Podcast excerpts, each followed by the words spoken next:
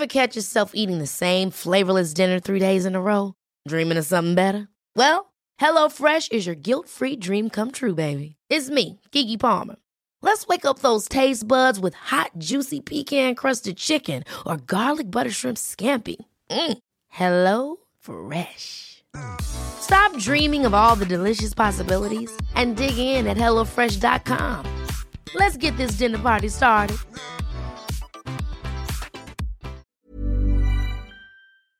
Hormoner är en naturlig och livsnödvändig del av kroppen. Ändå finns det en stor okunskap kring hormoner och vi märker att många inte känner till hur menscykeln eller olika preventivmetoder fungerar. Den här okunskapen kan skapa en rädsla för hormonbehandlingar eller hormonella preventivmetoder och också göra det svårt att veta om och när man ska söka vård för mensrelaterade besvär. Hormoner diskuteras ofta i media, men ibland saknas en vetenskaplig grund för informationen och osanningar och myter sprids och får fäste. Vi på Babys podcast tror att kunskap kring kroppen och dess funktioner bidrar till en stärkt självbild och ett ökat välmående hos kvinnor. Det är ju just därför vi gör den här podden. Kunskap är makt helt enkelt. Därför vill vi tipsa om en hemsida där du kan få den vetenskapligt grundade fakta du behöver och förtjänar. Hormonguiden.se är ett initiativ av Gedeon Richter och är en hemsida framtagen i syfte att öka kvinnors kunskap om hormoner. Som barnmorska och gynekolog gillar vi verkligen den tydliga informationen med bra bilder, strukturerad genomgång av menscykel och preventivmedel. Gör dig själv en tjänst och skaffa dig mer kunskap om din kropp och dina hormoner. Besök hormonguiden.se. Välkomna in och tack för att du lyssnar på Rebecka, gynekolog och mig, Karina Barnmorska i Babys podcast. Dagens ämne är myom och det betyder att det finns en eller flera muskelknutor inuti eller utanpå livmodern. Och detta kan ju ställa till det, framförallt kanske under graviditet eller ja, fertilitet innan dess och under förlossning. Eh, vi får höra vad eh, Rebecka, vår eh, coola läkare, säger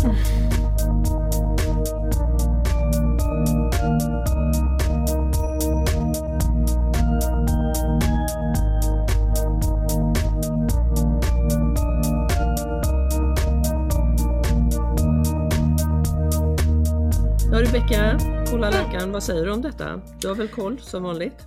Ja, skapligt. Mm. Och så har jag läst på också. Jag försöker vara en duktig flicka. Du är alltid en duktig flicka och ja. du har väl djupdykt i vetenskapen som vanligt. Mm. Men du, förutom att det här är ju vanligt så är det vad jag förstår ofarligt. Ja, alltså myom det är ju en, en godartad muskelknuta. Eh, och myom, de kan heller liksom inte utvecklas till något elakartat. Eh, sen, sen, finns det ju, liksom, man kan ju ha tumörer i livmodern eh, som kan påminna om myom. Men eh, eh, det är inte så att, liksom, att det först är godartat och sen blir elakartat. Utan, men då är det inget ja. myom? Nej, men då är det inget myom. Eller, nej, nej, då är, kallas det för ett sarkom, någon... så det är något annat.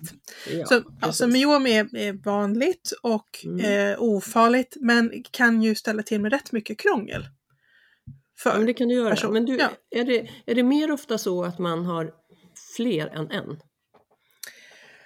Oh, vad svårt. Jo, men jag skulle nog säga så här, det vanligaste är att man har flera små.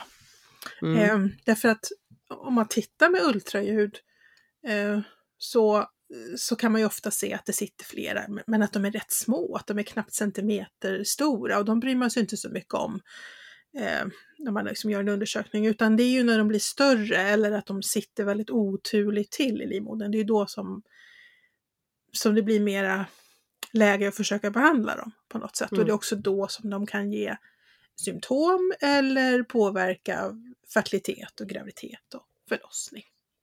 Men, men, du, men, innan det så, så, är det väl ändå de, de flesta muskelknutor ger väl inga symptom? Nej, precis så är det. De flesta ger inga symptom och det beror ju lite grann på var, var i livmoderväggen de sitter. Men de, de flesta eh, växer väldigt långsamt och ja, visar sig inte överhuvudtaget utan man ser dem lite i förbigående när man gör en ultraljudsundersökning på en kvinna av någon anledning. Så tittar man på alla i 35-årsåldern då har ungefär 50% av alla eh, myom Ett Okej, eller flera. Så många? Ja, men så vanligt är det. Så att, eh, det är långt ifrån alla som har några symptom. Men, men- skulle du ja. säga att de växer hela tiden? Större Ja. och större? Ja, det gör de ju för det mesta, men, men väldigt långsamt. Eh, sen beror det ju lite grann på hur snabbt de växer beror ju dels lite grann på eh, ärftlighet. Vad, vad har man för gener? Men det beror också på vad man har för hormonsituation i kroppen. Eh, I perioder av livet när man har höga östrogennivåer ehm, eller om man behandlar med östrogen så har de en tendens att växa till. Och i perioder i livet där hormonproduktionen är låg eller inte, att man inte har någon hormonproduktion alls, men då krymper istället myomen. Så att under eh, i klimakteriet till exempel, när en kvinna går in i klimakteriet, då brukar ju myomen krympa ihop. Så det kan man liksom, eh, jag har ju haft många patienter som har liksom kommit en gång per år av, av olika liksom, anledningar och då brukar jag ju alltid mäta myom och då ser man liksom år för år hur den sakta, sakta krymper, krymper, krymper. Alltså de gillar östrogen? Ja, de gillar östrogen. Det är, Mm. det är myomgödsel om man Mm. vara lite sån. Ja, Mm, men så är det. mm. Eh, De kan ju växa till även av andra hormoner också, men östrogen framförallt är ju kopplat till myomtillväxt. Men du, jag tänkte, eh, det här, för att vi är ju podden då som, som pratar om fertilitet, graviditet och förlossning. Mm. Eh, och där undrar vi ju då lite grann om, ja men symptomen har vi ju kanske inte nämnt i sin, sin helhet, men eh, om jag får säga det jag känner till så får du gärna fylla på bara för att jag ska få Mm. prata lite också. Yes! Eh, jo men symptomen, då eh, vet jag att det är eh, blödningar. Alltså, eller i alla fall rikliga blödningar och kanske ökad blödning vid menstruationer. Och med det, eller inte med det, och också en tyngdkänsla. Eh, Men det är också vanligt som sagt att inte ha några som helst symptom. Skulle du säga att det finns några andra? Mm. Eh, mensvärk Ja. säga. Mm. Mm. Om någon som aldrig har haft särskilt mycket besvär med mensvärk plötsligt, eller plötsligt, men liksom får det i 35-40 års ålder, då är det väldigt ofta som det är myom som är orsaken till det. Eh, och det här med tyngdkänsla, eh, det kan ju faktiskt också om det är stora myom så kan det faktiskt vara att man får ett större bukomfång. Det går inte att knäppa byxorna.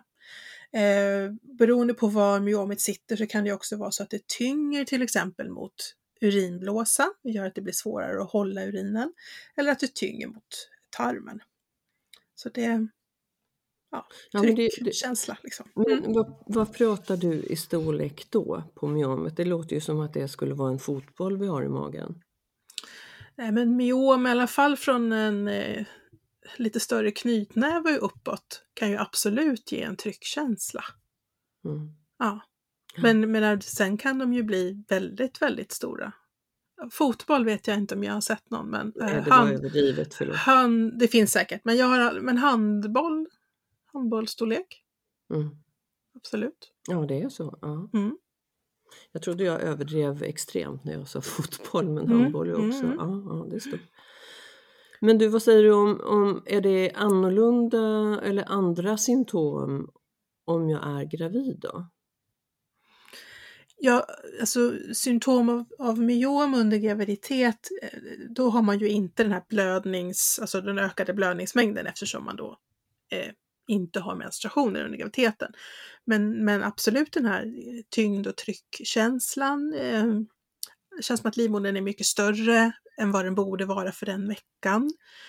Eh, om myomet växer snabbt under graviditet så kan ju det också göra väldigt ont.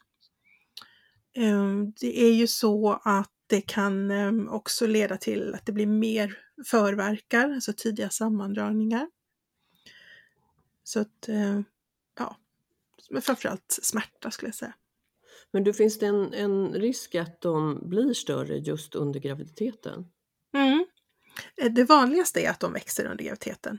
Eh, och, och det beror ju då dels på östrogen, man har ju väldigt höga nivåer av östrogen under sin graviditet, men även de höga nivåerna av hormonet progesteron kan göra att de växer. Eh, man har också diskuterat om ehm, det här, det som vi ofta kallar för graviditetshormonet, alltså ehm, humant koriongonadotropin, ehm, att det också kan göra att myom växer. Och sen ska man inte glömma att under graviditet så har man ju en ökad blodgenomströmning i livmoderväggen. Eh, och det gör ju att då får ju även myomet mer blodgenomströmning och mer näre och näring och mer syre och kan växa till, åtminstone till en viss gräns. Det vanligaste är ju att ett myom har ett blodkärl som försörjer det. Så att det liksom kommer in som en liten motorväg med ett blodkärl. Um, och till slut så kan det faktiskt bli så att om, om det här myomet har vuxit Eh, väldigt snabbt och väldigt mycket, då räcker inte blodflödet till det här ensamma blodkärlet till för att försörja det här myomet. Eh, och det som händer då är att det blir en typ av syrebrist mitt i myomet. Eh, och att vävnaden där liksom bryts ner. Det kallas för myomnekros. Eh, och det gör fruktansvärt ont. Eh, man kan få feber och hög snabbsänka, alltså CRP. Eh, och så gör det väldigt, väldigt ont några dagar, någon vecka och sen det här området centralt i myomet då som liksom, ja, har dött på grund av för lite blodcirkulation. Det skrumpnar ju och då krymper myomet igen. Eh, så då, då lättar ju den här liksom smärtan. Då krymper myomet så kan ju det här blodkärlet återigen räcka till för försörjningen. Men, men då undrar jag, hur, hur ser livmodern ut då? Då pratar vi de myom som är inuti livmodern, eller? Det kan vara utanpå också? Ja, eh, det gäller ju både om de sitter inne i väggen eller om de sitter eh, liksom och buktar in mot livmoderrummet eller om de buktar ut, liksom utåt mot buken. Alla de där kan drabbas av myomnekros. Det finns en variant på myom också som kallas för skälkat. Då är det som att myomet hänger på en liten sträng, liksom helt fritt utanför livmodern och har bara den här eh, det här lilla bandet, det här lilla strängen kopplat till livmodern. Men, men även där, så att säga, i det, den strängen så går ju blodkärlet. Och så kan försörjningen liksom inte räcka till. Och om vi då ska ta det i kronologisk ordning, som vi inte har börjat med riktigt, men vi kan börja med det nu. Ja. Eh, vi börjar med fertiliteten då. Mm. För då tänker jag ju så här, men det var ju bra förklarat innan vi går in i fertiliteten då. Då, då undrar jag lite grann, när vi har de där muskelknutarna, vadå eh, myomen, och det kan ha hänt saker som du har berättat nu. Ställer det till det att de här områdena i livmodern blir utsatta så att man inte kan bli gravid eller när man blir gravid sen. Eh, ja, det kan vi ta sen. Vi tar fertiliteten först. Mm. Vad säger du om den? Och där, har, där har man visat att myom generellt påverkar fertiliteten negativt, men, men absolut mest så handlar det om de myom som sitter så att myomet liksom buktar in i livmoderrummet. Um, de kan sitta liksom delvis även i, liksom, i, i själva väggen, men, men är det så att den liksom, eh, gör en liten inbuktning in i livmodern eh, och helt enkelt liksom påverkar slemhinnan i livmodern, då har den som mest påverkan på fertiliteten. Ehm, och det har flera orsaker. Eh, dels är det så att själva livmoderslemhinnan den blir mycket tunnare just där myomet sitter. Eh, så att där är det inte något gynnsamt ställe för ett befruktat ägg att fästa in. Ehm, det är betydligt färre körtlar i den här slemhinnan än vad det ska vara, eh, vilket gör att det blir liksom svårare för ett ägg att fästa där och att verkligen liksom fortsätta att växa till och frodas. Mm. Sen blir också själva livmoderrummet eh, deformerat. Det tappar ju sin naturliga form om det buktar in en stor bulle där. Liksom. Mm. Um, och sen behövs också, alltså livmodern är ju en härva av muskelfibrer. Och det är ju liksom en muskelrörelse, en, det man kallar för en kontraktilitet, att de här musklerna kan dra ihop sig. Det sker ju inte bara eh, under en födsel utan det sker ju även liksom, ja, under en menstruationscykel och de här kontraktionsrörelserna Eh, är ju också inblandade i när spermier ska upp mot eh, äggledaren och när ägget ska föras ner tillbaka till livmodern när det är befruktat. Och de här liksom väldigt känsliga sammandragningar, de störs ju också av om det sitter en, en bumling där med muskelfibrer, mm. ett myom. Det är något så, i vägen, ett ja, hinder.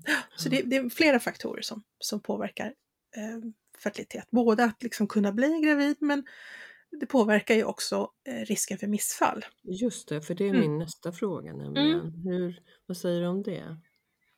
Missfallsrisken? Ja, eh, står lite olika olika studier och, och det beror förmodligen på att man kanske har tittat på olika typer av myom. Alltså det beror ju naturligtvis lite på var i livmodern eh, de sitter. Eh, det var en studie där man liksom tittade på myom bara generellt, rakt av, lite oavsett placering. Och där såg man att missfallsrisken just i den här studien ökade från 7,6 procent till 14 procent, alltså eh, typ en fördubbling.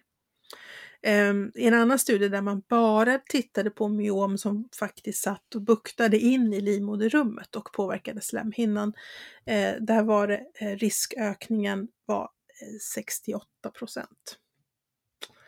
Så att ehm, det, är klart att det är, en, det är en påtaglig riskökning och ju fler myom och ju större de är, desto mer ökar också risken för missfall. Mm. Ja, det låter logiskt. Ja, så är det ju.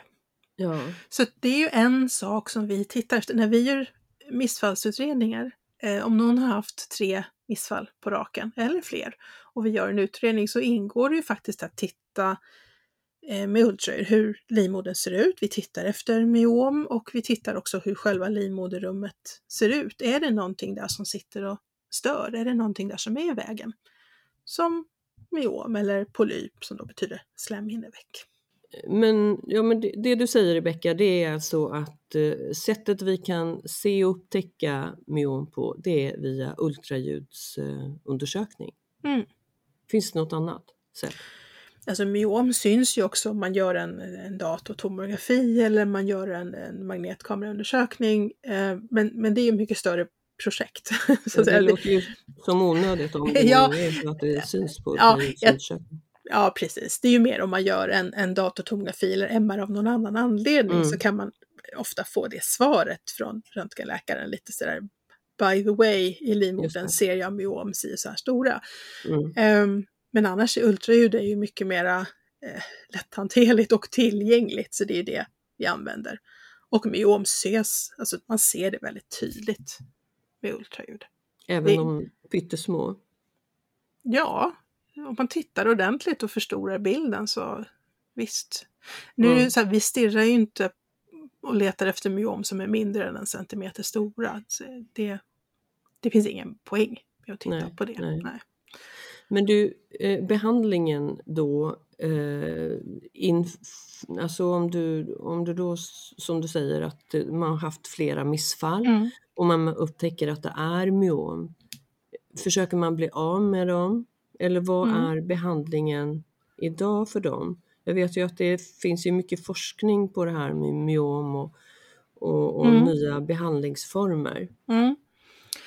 Just inför fertilitet så eh, det, här beror det ju också lite grann på hur myomet sitter såklart. Sitter myomet så att det buktar in i livmoderrummet, eh, då är det ju åtkomligt eh, via en operationsmetod som kallas för hysteroskopi. Det vill säga att man går in med en kamera i livmodern och tittar i livmoderrummet och då kan man eh, liksom hyvla bort den del av myomet som faktiskt buktar in i livmodern så att man återställer ett normal, en normal form på livmoderrummet. Ehm, det blir lite klurigare när man har myom som inte buktar in i livmodern utan bara, kanske bara sitter i, rent i väggen på livmodern eller buktar utåt men man kanske ändå tror att det har en viss betydelse för missfall fertilitet. Där finns det ju där blir det, liksom, där blir det lite lurigare. Där får man verkligen eh, välja behandlingsmetod helt Eh, efter vilken kvinna man har framför sig och hur myomet sitter och hur stort det är. Ehm, det finns ju eh, operationsmetoder där man till exempel via eh, titthålsoperation men även öppen kirurgi där man kan ta bort ett myom som sitter i livmoderväggen och, ja, eller kanske buktar utåt. Där är det bara viktigt att man inte tar bort ehm, ett myom så att det blir liksom för lite kvar av livmoderväggen om du förstår vad jag menar. Mm. Ehm, det får inte bli för tunt, liksom. den kvarvarande väggen får inte bli för tunn för att är det för tunt så klarar ju inte livmodern av en graviditet heller. Eh, sen, får, sen, så finns det ju metoder där man gör något som heter embolisering. Det görs inte riktigt lika mycket längre så vitt jag vet, men det var ju en metod där man eh, med hjälp av eh, röntgen letade upp det blodkärlet som försörjde just det här myomet och sen satte man liksom som en liten eh, propp i det, som en liten, det kallas för coil, att man eh, stryper blodflödet just till det myomet. Där brukar man ju inte rekommendera att man gör det inför en graviditet, men det har gjorts. Ehm, det finns studier där man har gjort det och det inte har visat sig vara negativt för fertiliteten, men det kanske inte är den vanligaste metoden. Det finns ju också olika typer av läkemedel som man kan använda för att krympa myom. Eh, används inte särskilt mycket inför fertilitetsbehandling eller inför graviditet, utan då är det kanske mer att man behandlar lite äldre kvinnor i så fall, som man inte kan operera till exempel, eller som inte vill bli opererade. Eller att krympa inför en operation. Eh, ja, sen kommer det en massa eh, nya behandlingsmetoder och jag är lite osäker på där om man använder dem inför graviditet och fertilitet. Jag tänker att vi skulle ha ett helt eget avsnitt mm. om myombehandling och fr fråga någon, någon superspecialist om ja, just de här metoderna. Liksom. Ja, det finns en superduktig läkare, mm. det finns flera men mm. Eh, just eh, en duktig som håller på med det här på Danderyds sjukhus vet jag. Hon håller på mm. med, kan inte riktigt säga, har inte gått in i det riktigt men jag vet att det handlar om mikrovågor och någon typ av embolisering för att strypa den här blodtillförseln. Mm. Eh, men det tror jag är på kvinnor som inte önskar fler graviditeter. Mm. Jag tror att det är så. Ja. Men mer om detta senare när vi ska få veta och det är ju en behandling som utförs, eh, om jag förstår det hela rätt, också då på, på Danderyds sjukhus. Mm. Men det här kommer det mer om för det kan vara intressant att veta vad nya generationens behandlingar, hur de ser ut, hur de ter sig. För det är mm. ju många ändå som, som undrar. Absolut. When you're ready to pop the question, the last thing you want to do is second guess the ring. At BlueNile.com you can design a one-of-a-kind ring with the ease and convenience of shopping online. Choose your diamond and setting. When you find the one, you'll get it delivered right to your door. Go to Bluenile.com and use promo code LISTEN to get $50 off your purchase of $500 or more. That's code LISTEN at Bluenile.com for $50 off your purchase. Bluenile.com code LISTEN. Many of us have those stubborn pounds that seem impossible to lose, no matter how good we eat or how hard we work out. My solution is PlushCare. PlushCare is a leading telehealth provider with doctors who are there for you day and night to partner with you in your weight loss journey. They can prescribe FDA-approved weight loss medications like Wagovi and Zepbound for those who qualify. Plus, they accept most insurance plans. To get started, visit plushcare.com slash weight loss. That's plushcare.com slash weight loss. Men då, om vi då förflyttar oss till graviditeten. Ja. Om är vi det säger... vanligt att vi får, att vi får myom under? Alltså, då förstår vi ju, som vi har förklarat det med hormonbalans och så vidare, att de får näring eh, mm. lite grann under mm. graviditeten också. Men är det, ja, är det mycket vanligt eller? Alltså, om man tittar på eh, hur vanligt det är med myom under graviditet eh, så i lite olika studier så någonstans mellan 3 till 12 procent av alla gravida har myom. Och då ska vi vara helt uppriktiga och säga att vi hittar då inte alla myom heller, för vi tittar inte eh, på alla. Alla gör ju faktiskt inte ultraljud eh, under sina graviditeter och kanske bara gör något enstaka beroende på lite var, var i världen vi lever också.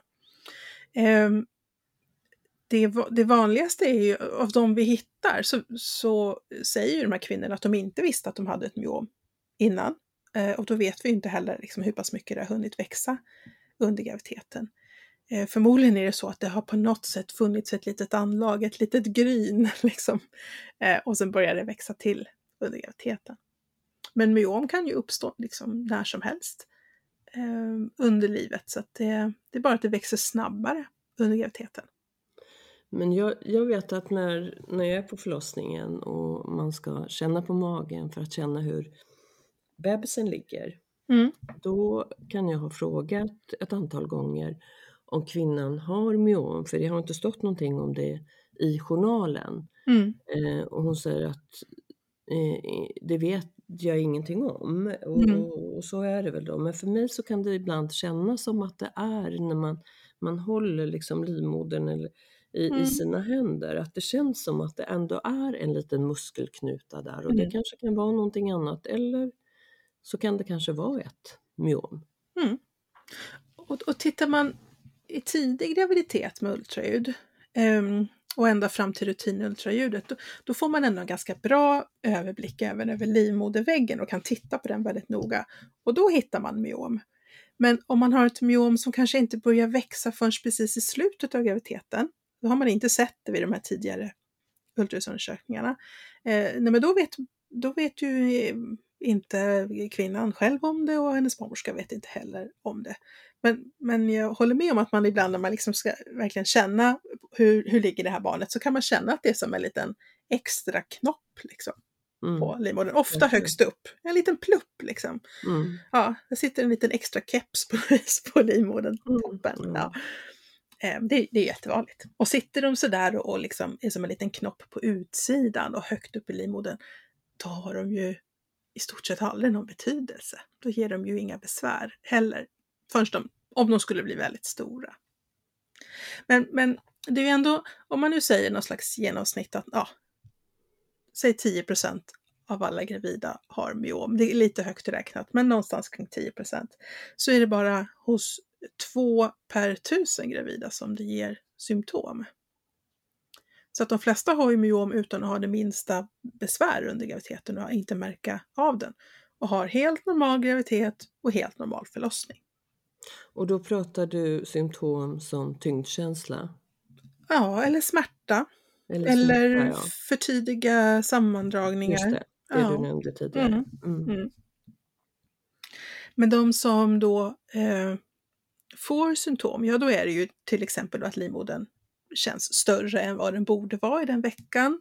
Eh, eller att det gör ont som den här myomnekrosen jag beskrev tidigare. Eh, andra symptom eh, kan ju faktiskt vara, och det, jag vet inte om man ska kalla det för symptom, men det är ju eh, beroende på var det här myomet sitter så är det ju lite större risk att barnet lägger sig i sätesläge istället för i huvudläge. För det kanske inte går så lätt att vända sig där inne om det är ett stort myom som blockerar vägen. Så det är lite vanligare med säte hos Mm. de som har myom. Mm. Det är också eh, vanligare att föda för tidigt. Ehm, det är lite vanligare eh, med ehm, att det blöder eh, extra mycket vid förlossningen. För att livmodern kan bli lite sämre på att dra ihop sig efter förlossningen om det sitter ett myom i vägen. Och återigen, beror helt på var i livmodern som myomet sitter. Och man försöker aldrig någonsin under graviditet att bli av med myomet. Nej, det finns väl beskrivet några enstaka eh, där man har gjort det eh, av lite olika skäl. Eh, men det är väldigt, eh, alltså det är risky business att försöka ge sig på och ta Mm. bort myom eh, under graviditeten eller ens i samband med ett kejsarsnitt så ska man helst inte göra det. För att det är, är stor risk för att det blöder jättemycket. Mm, Så att helst ska man försöka låta dem vara.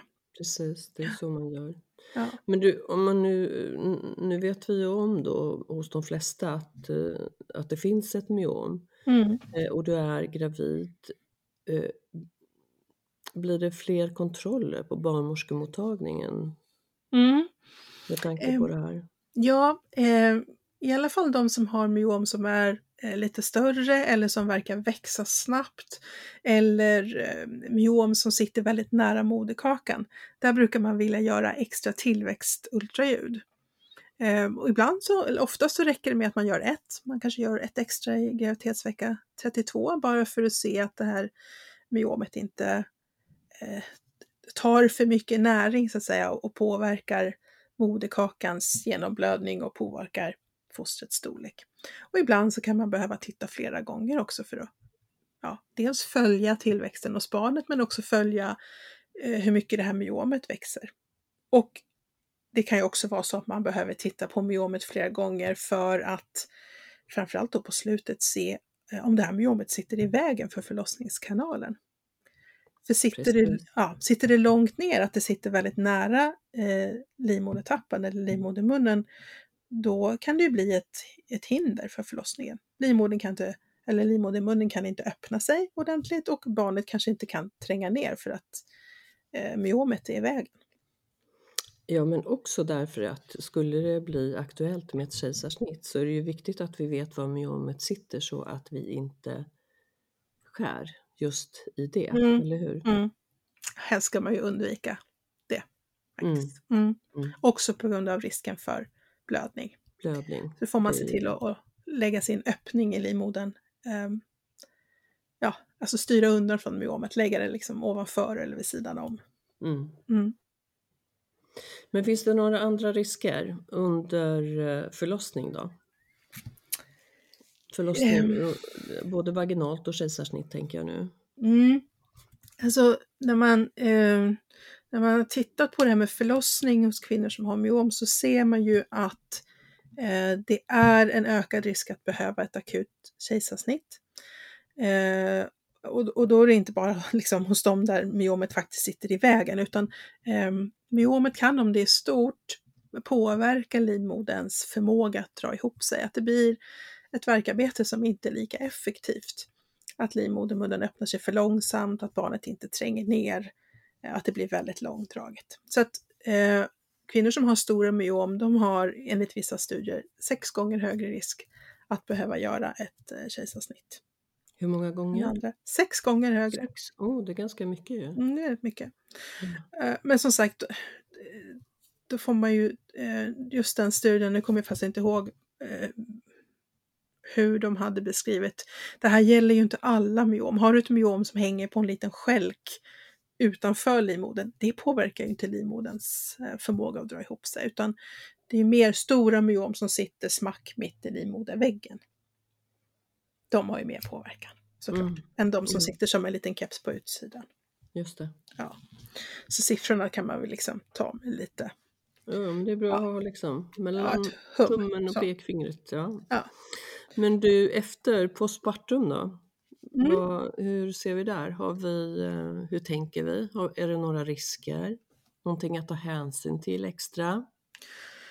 Det är ju lite högre risk att blöda eh, efter födseln. Ja, så det är också något man ska vara eh, medveten om och ha lite extra beredskap för.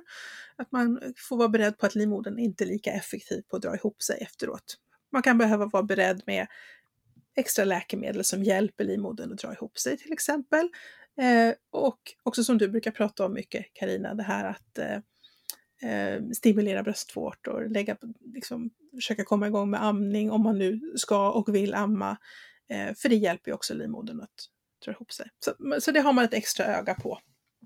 Att den kan dra ihop sig ordentligt. Eh, sen är det så att eh, de första månaderna efter födseln, då sjunker ju hormon nivån Eh, både östrogen och progesteron. Och särskilt hos de som ammar, där är ju den produktionen, alltså hormonproduktionen, i stort sett noll. Eh, och då krymper ju de här myomen normalt sett.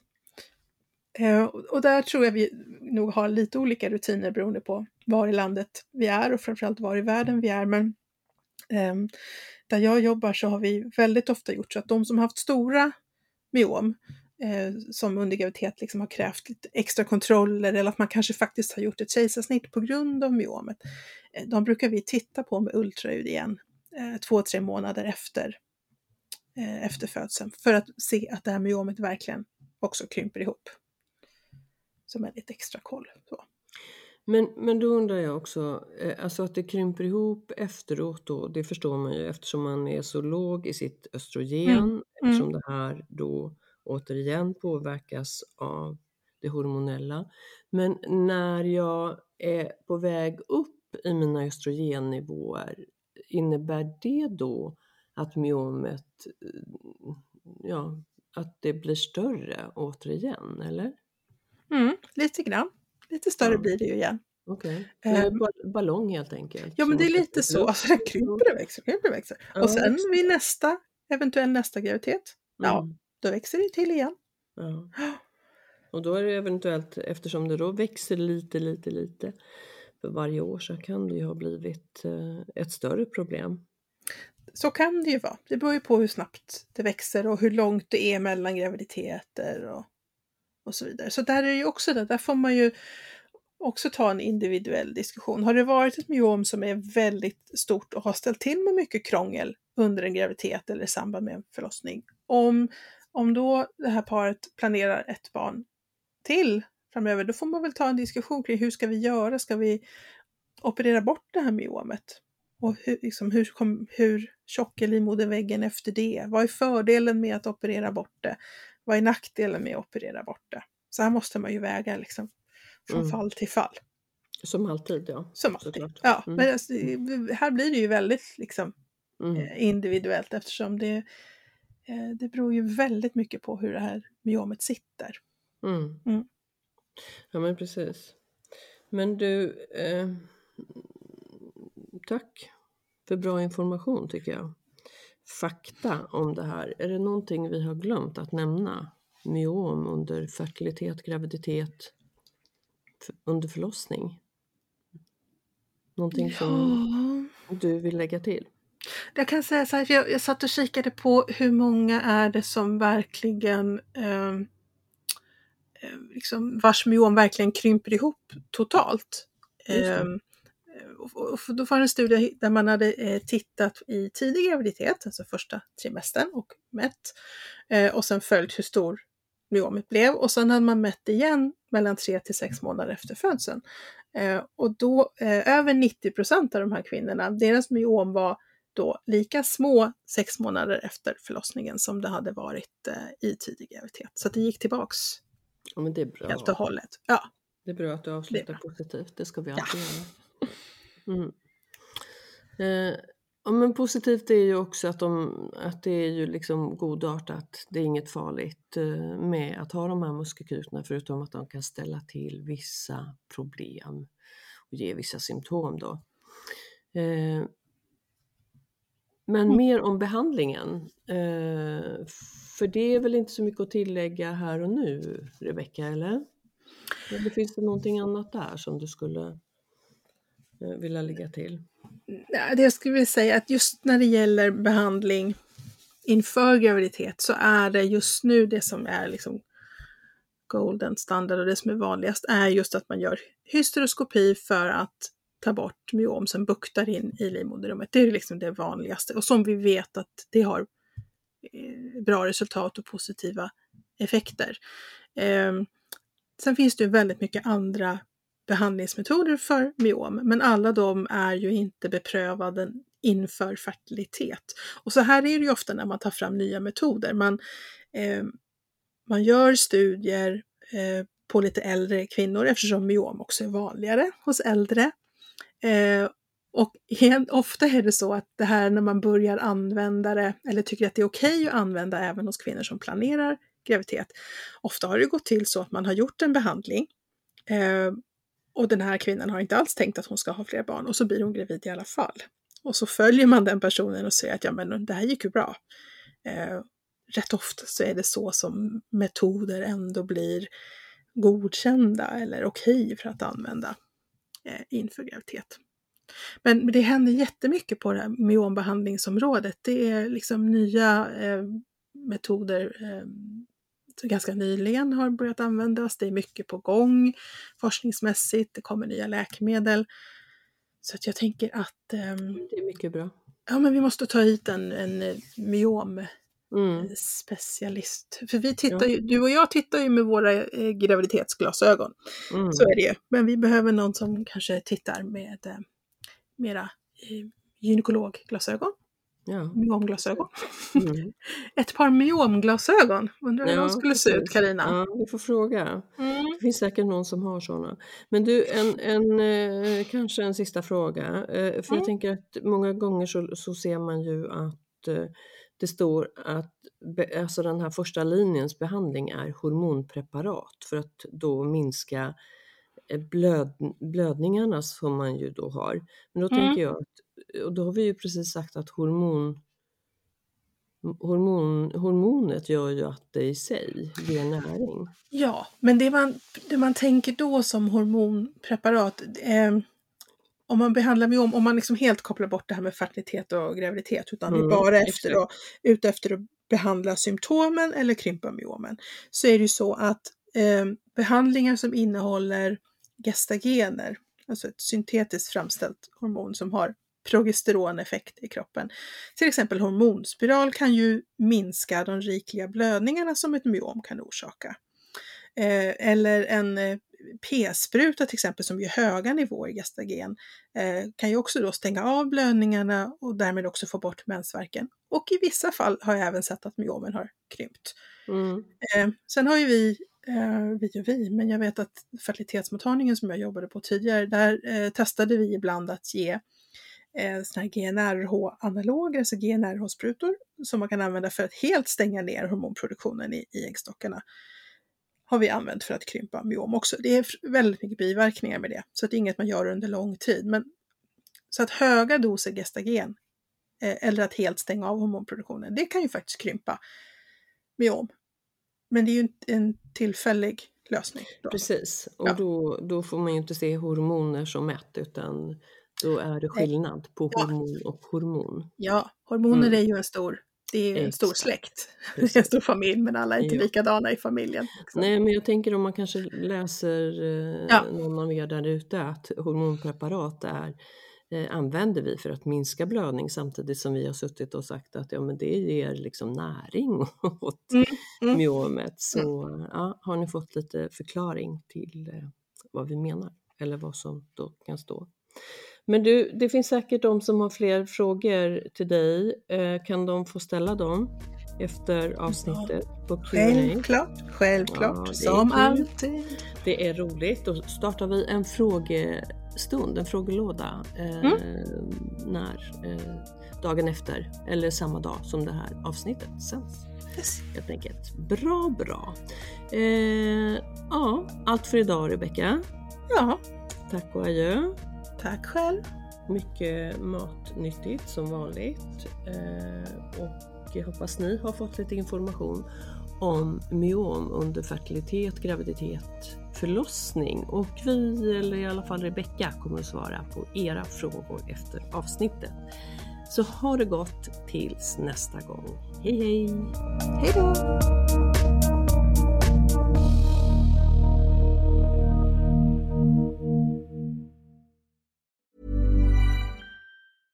Mom deserves the best, and there's no better place to shop for Mother's Day than Whole Foods Market. They're your destination for unbeatable savings, from premium gifts to show-stopping flowers and irresistible desserts. Start by saving 33% with Prime on all body care and candles. Then get a 15-stem bunch of tulips for just $9.99 each with Prime. Round out Mom's menu with festive rosé, irresistible berry chantilly cake, and more special treats. Come celebrate Mother's Day at Whole Foods Market. Mom deserves the best, and there's no better place to shop for Mother's Day than Whole Foods Market. They're your destination for unbeatable savings, from premium gifts to show-stopping flowers and irresistible desserts. Start by saving 33% with Prime on all body care and candles. Then get a 15-stem bunch of tulips for just $9.99 each with Prime. Round out Mom's menu with festive rosé, irresistible berry chantilly cake, and more special treats. Come celebrate Mother's Day at Whole Foods Market.